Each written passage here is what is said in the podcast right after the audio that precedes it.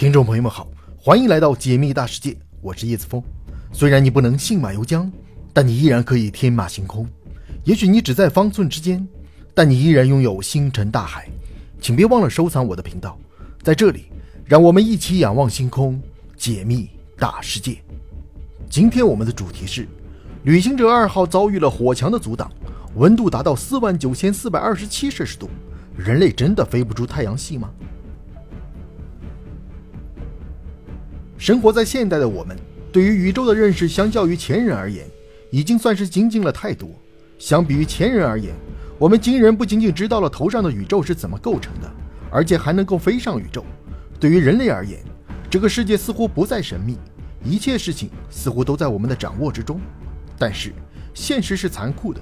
每当人类以为自己全都懂的时候，这个世界就会告诉人类，这个世界上还有许多的事情是人类不懂的。百年前。物理大厦的崩塌就是一个例子。一时间，物理学界掀起腥风血雨，人类的未来似乎在量子力学面前变得渺小而又可笑。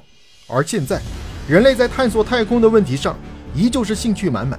为了探索宇宙，人类发送了数个卫星，只为了前往太空，从而揭开宇宙神秘的面纱。但是，现实告诉了人类，想要实现理想，永远都要经历一番波折。近日，旅行者二号传回的消息。让人们知道重出太阳系有多难。现在就让我们来详细了解一下这困难到底是怎么样的。于1977年发射的旅行者二号能够在太空旅行的时间已经不多了。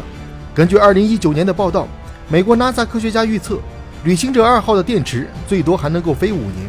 换一句话说，旅行者二号最多在2024年就会出现电力不足的问题。细细想来，旅行者二号已经在太空中旅行了整整45年了。他们的地位可以说是空间探测器里面的老大姐了。旅行者二号之所以能够诞生，也是多亏了美苏冷战。上个世纪六七十年代，美苏两国之间可以说是处处都想分个高下，你方唱罢我登场，一个搞出来载人航空技术，另外一个就要弄出来登月计划。这种颇有些内卷的竞争，使得航天技术迅速发展。这个竞争一直持续到了七十年代末期，因为美国的退出而告终。从现在来看。这段历史时期对今天的好处那是太大了。如果不是因为这种要在科技上你追我赶的精神，我们的科技水平难说会提升的这么快。旅行者二号就是这个时期的产物。为了体现自己的制度优越性，美国人在已经实现了登月计划的前提下，选择将资金投入探测项目上。万一探测器探索出来一个大新闻，那美国就可以完胜了。不过上个世纪的科技水平毕竟有所不足，旅行者二号重出地球简单。但是想要在宇宙之间飞行，那问题就比较大了。最明显的一个问题就是动力问题怎么解决？为了能够持续飞行，科学家想到了一个方法。既然星球间的引力会对飞行器的运动状态造成影响，那么我们干脆就利用引力好了。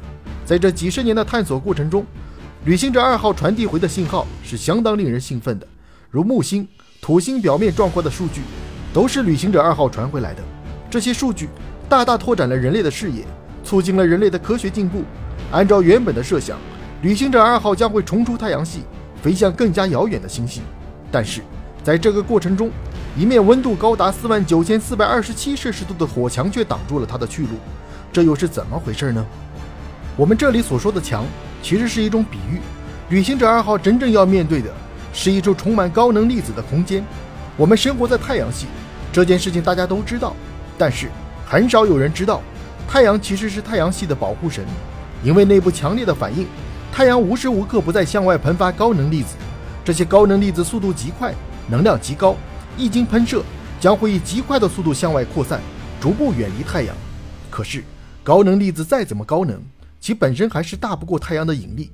差不多在一百二十个天文单位的距离，高能粒子就会停下来，在太阳系周围运动。时间久了，这些高能粒子多了。一处充满高能粒子的空间就会自然形成。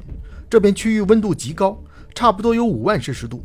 如果有什么外来的陨石，光是通过这片区域就会消耗大量的能量与质量。而在这片高能区域之外，还有一处地方在等着旅行者二号去探索。这个地方被称为奥尔特云。之所以叫这名字，主要是因为提出这个假说的人叫奥尔特。